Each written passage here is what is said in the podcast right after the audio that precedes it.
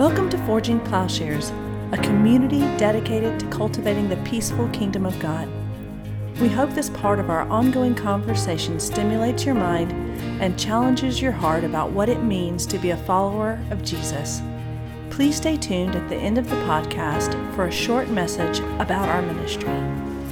The book of Hebrews is a demonstration, I think, of how to read the Bible how to view history and even how to view the human circumstance.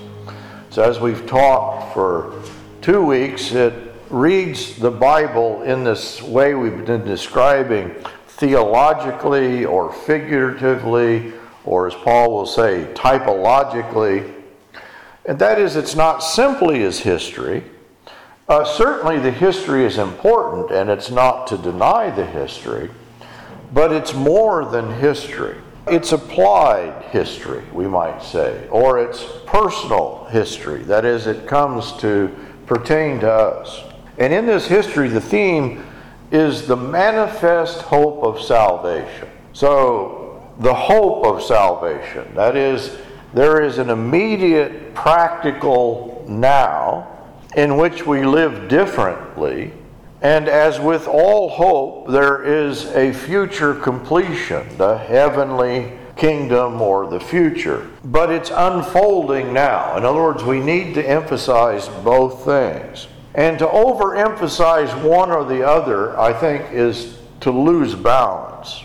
There is a tension, there should be a tension in this hope. That is, we are caught between now and not yet. And the danger is that we will focus on either the now, you know, just make everything earthly and imagine it is just simply heaven come to earth, or the not yet. Oh, it's not anything at all having to do with the earth. Either one is to miss the truth. The not yet is the tendency to de emphasize the reality of this world and to imagine reality is somewhere else. Well, this misses the incarnation of Christ. This misses the historical Jesus. This misses the unfolding of Scripture from within history. The now, though, without the not yet, puts all of the focus on this world and misses the transcendent. It misses the future. It misses, really, it misses the sense in which God is breaking into the world. The two divided, though, look very similar. The now may be atheistic, it may be materialistic, it may be nihilistic. And even if it calls itself Christian, I think it's still atheistic, materialistic, and nihilistic. But for all practical purposes, the not yet can also be nihilistic, atheistic in practical terms. Both miss God breaking into the world. We need both the now and the not yet. We need eternity breaking into time. Not all time and not all eternity, but the two coinciding, intersecting. And so, with that in mind, let's read Hebrews 4 6 to 12 in which there is this picture, a kind of theological reading of the Sabbath, a Sabbath rest that is available now that we are entering into. We must not fail to enter in, and yet it is a process. Therefore, since it remains for some to enter it, and those who formerly had good news preached to them failed to enter because of disobedience he again fixes a certain day. Today, saying through David after so long a time, just as has been said before, Today, if you hear his voice, do not harden your hearts. For if Joshua had given them rest, he would not have spoken of another day after that. So there remains a Sabbath rest for the people of God. For the one who has entered his rest has himself also rested from his works, as God did from his. Therefore, let us be diligent to enter that rest, so that no one will fall through following the same example of disobedience. For the Word of God is living and active, and sharper than any two edged sword, and piercing as far as the division of soul and spirit, of both joints and marrow, and able to judge the thoughts and intentions of the heart. Now, several things to notice here immediately. In the book of Hebrews, there is this continual warning to Christians don't fail to enter in because you can. Don't trample upon the cross of Christ, he says elsewhere. Don't turn back. You know, don't die in the wilderness. And in this reading is demonstrated this theological or allegorical reading we've been emphasizing the last few weeks. But also the power of Scripture or the Word of God we see here is taken up in this theological reading. That is, he's saying, through Christ, through his Word, through this Word that divides both joint and marrow, soul and spirit, those who hear his voice, this voice opens up, this Word opens up a Sabbath rest. Hearing God rightly, we can enter into this rest. What rest? You know, what are we talking about? Is this a psychological reality? Well, yes. Is it a corporate church reality? Yes. I think it's both individual and corporate, psychological and social. It's even philosophical, it's even political, and it's experiential. It remains for us corporately and individually to enter in. And of course, the picture is to look back as some did. Some got attached to Egypt, or as Lot's wife, you know, she looked back and did not enter in. But right now, today, we are to enter in. And of course, the picture, God Himself is part of this rest. The power of God's Word is the means of entering into this rest. And so the writer is comparing the church to Israel in exile. Israel's in the wilderness between Egypt and the promised land. And we're entering this promised land of rest. And I think the present progressive is the right word. It's a process that we do. Rest pertains to our reception of the Word, with a capital W here, the word Christ, our subjective position in this Word, but also how we view things how we view the political situation, how we view the social situation. After all, isn't the main thing, you know, Israel gets caught up between the politics of Egypt and the politics of Israel. And so I think these verses are a case in point about the Bible, but also about Christ as the Word, and about our reorientation. That is, I think we can begin to describe a really different experience.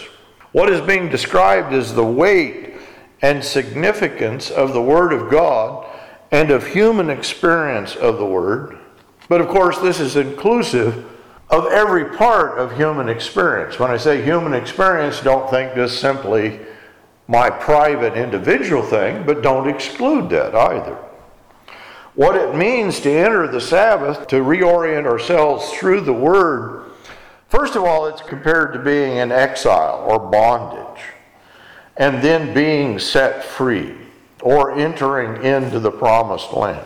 And of course, this is a theme in Scripture, beginning with Adam and Eve. There is the depiction of exile, of Adam and Eve. They're ex- exiled from paradise, and they're exiled into a world of mortality, of death, of suffering, of sin.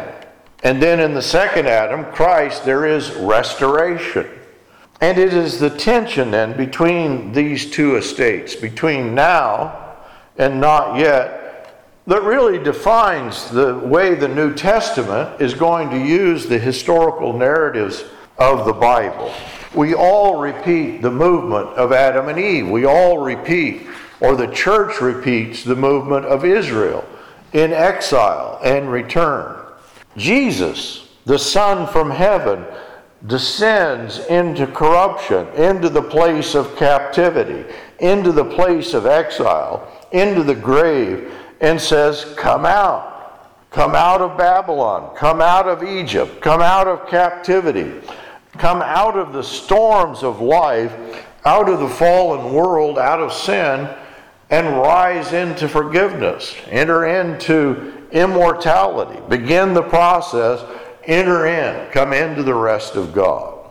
And so we're like Israel in the wilderness, we're like the Jews in Babylon, captivity to the world. Jerusalem can be rendered as Christ's salvation. And these things are read as a figure of the human experience. Now, to say it's a figure, don't imagine that decreases its reality. It is to say, no, this is the reality for all of us. This is the truth of our experience. This is the movement of the Bible, but this is the movement of history. This is the movement of the kingdom of God. Overarching all of these things are the figures of Adam and Christ. You know, Christ carrying through Adam's restoration through his own captivity. He's been subjected to sin and death. It is in the movement that the Christian is caught, you know, within the world. We're being set free. We're entering into the rest. We're not wholly free. We're not wholly imprisoned either. We're entering the promised land, the New Jerusalem, the promised rest. But there is the notion of history and time and our story. It's a progression. You know, that's our discussion. Are you saved? Well, the question's not a very good question. It should be Are you being saved? Are you in the process of salvation? Because that's the way salvation is depicted. That we're on a pilgrimage, we're on a journey to Jerusalem above, the promised rest. And we can get this wrong then in several senses. We can imagine the place we are arriving, it's too far out of our reach. And we can lose hope. We can lose the sacramental sense in which God is being delivered over to us continually through the church, through the love of Christ. You know, that's the picture that He's here with us. We can lose the sense that we have access to God, that we have access to rest. And this can happen to Christians and can be caused even by a misunderstood Christianity. So, a Christianity all about leaving this world. Certainly, we want to have a hope of heaven, but not a completely different, disconnected, discontinuous reality. Maybe we could call this a Platonic Christianity. That's what Friedrich Nietzsche called it. It pictures the not yet of rest as completely cut off from the now. But the worldly part of this can also receive too much emphasis. And the strange thing, I think, that they look very similar. Complete focus on another world empties this world out of meaning. But complete focus on this world empties out the transcendent meaning. And where the meaning is completely placed elsewhere, as in a Platonic Christianity, I think there is an intrinsic nihilism. You know, that Paul says, Shall we do evil that good may abound? In this sort of Christianity or this sort of worldview, the answer might be yes. I mean, in a sinful understanding. The world is all we have, and this is almost nihilistic. We can state it philosophically, we can state it politically, we can state it psychologically. I believe the political fascism that we're presently living through in this country is very much tied to a Christianity of the not yet or future variety.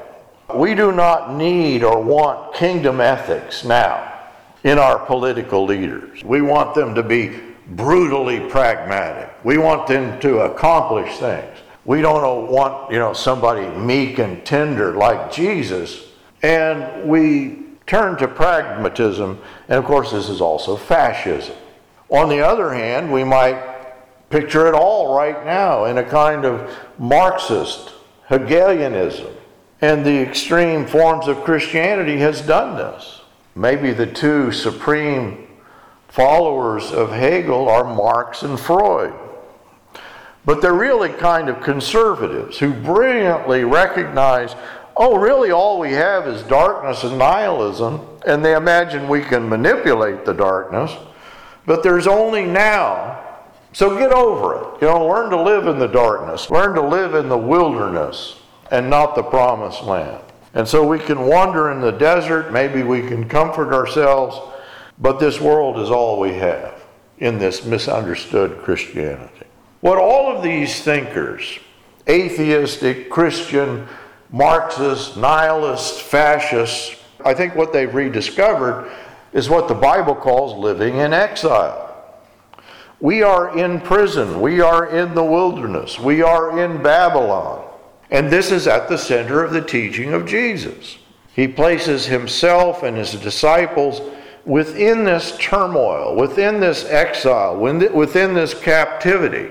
But of course, he also offers healing and restoration and comfort. It's not the comfort of Plato's, not yet, nor is it the comfort of Babylon's now. It's now and not yet.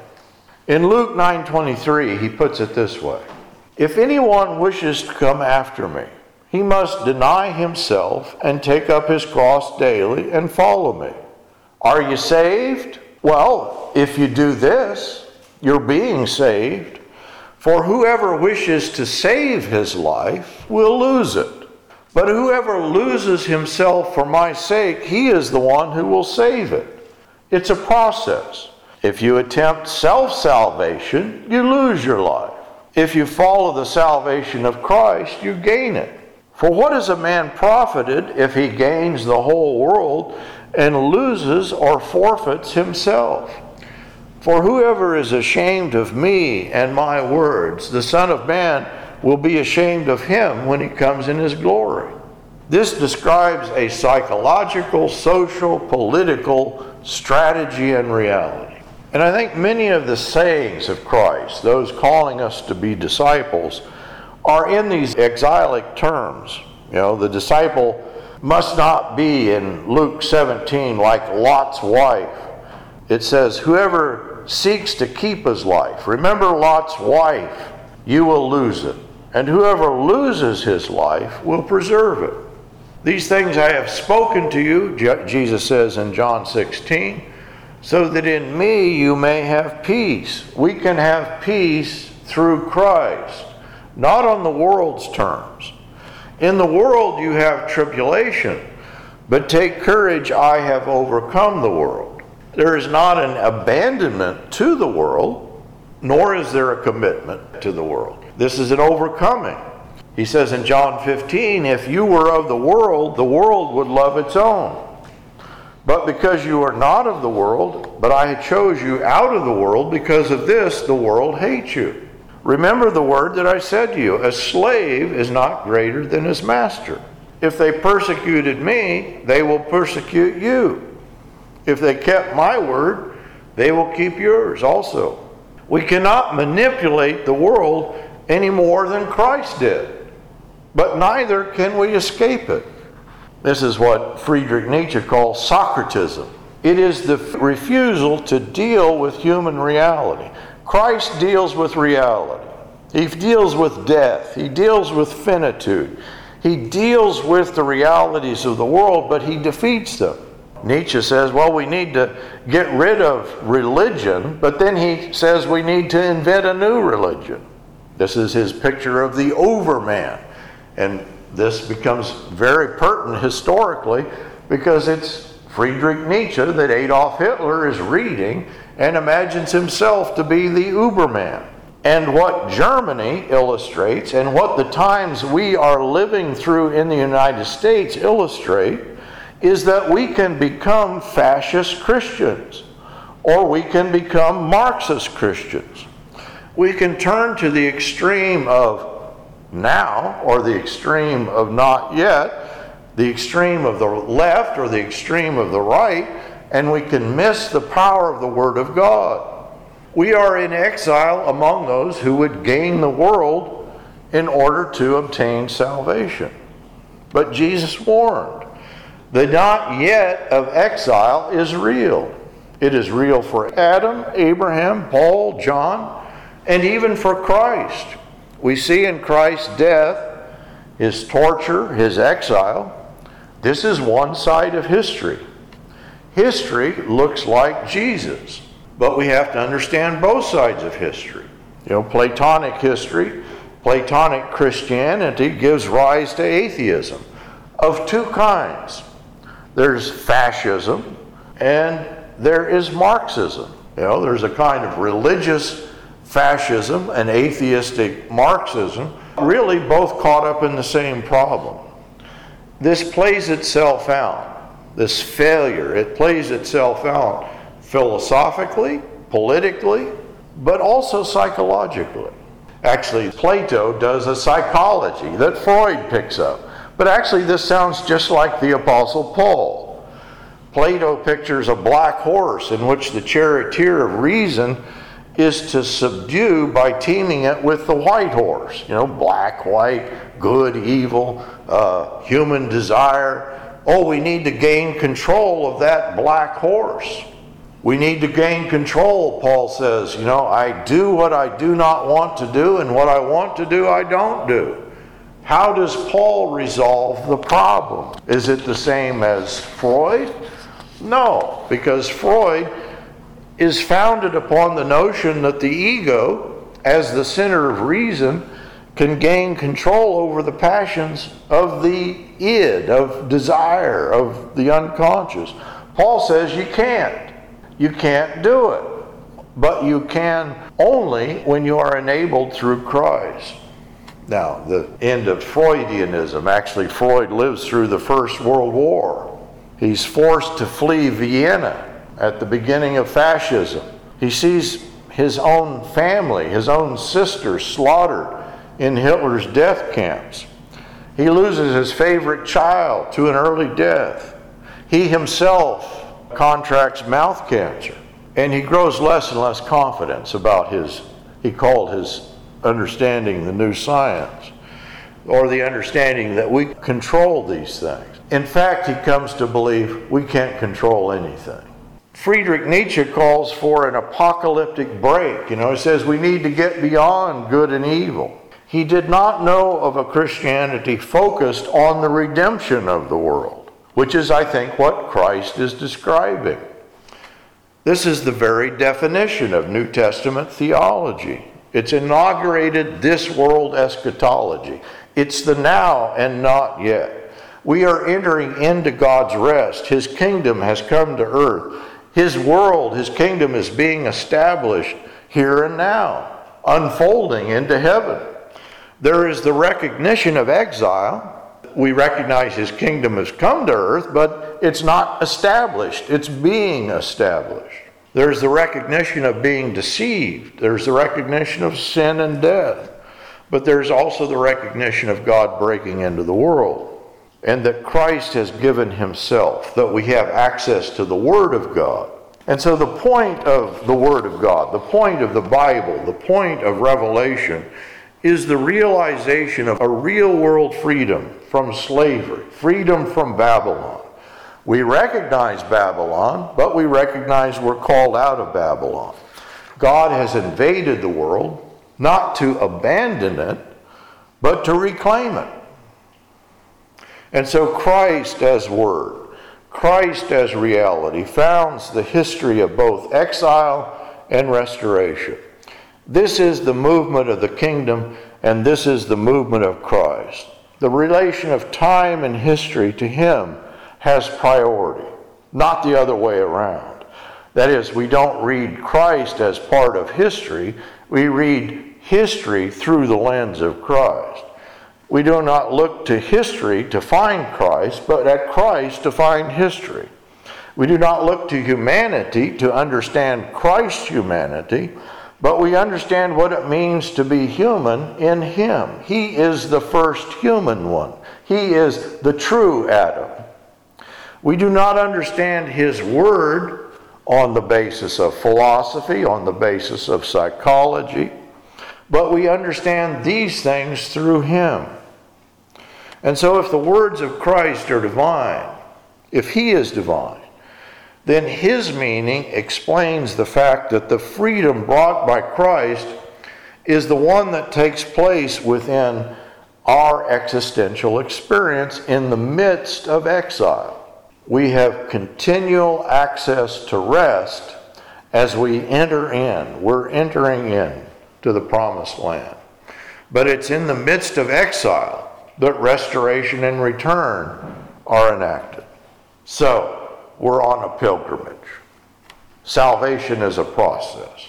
Time and history are not an end, but a process of unveiling God. Time as becoming, history not only as exile, but it's God's way of speaking about recreation. There is rest in the midst of unrest. While it is today, enter in, the writer of Hebrews. Forging Plowshares is a community dedicated to cultivating the peaceful kingdom by providing in depth, transformative biblical and theological education and discipleship. If you have found this podcast valuable, please remember to share on social media. If you have questions about what you've heard, or if you'd like to learn more about how you can get involved with Forging Plowshares or even support this ministry financially, please visit our website, forgingplowshares.org.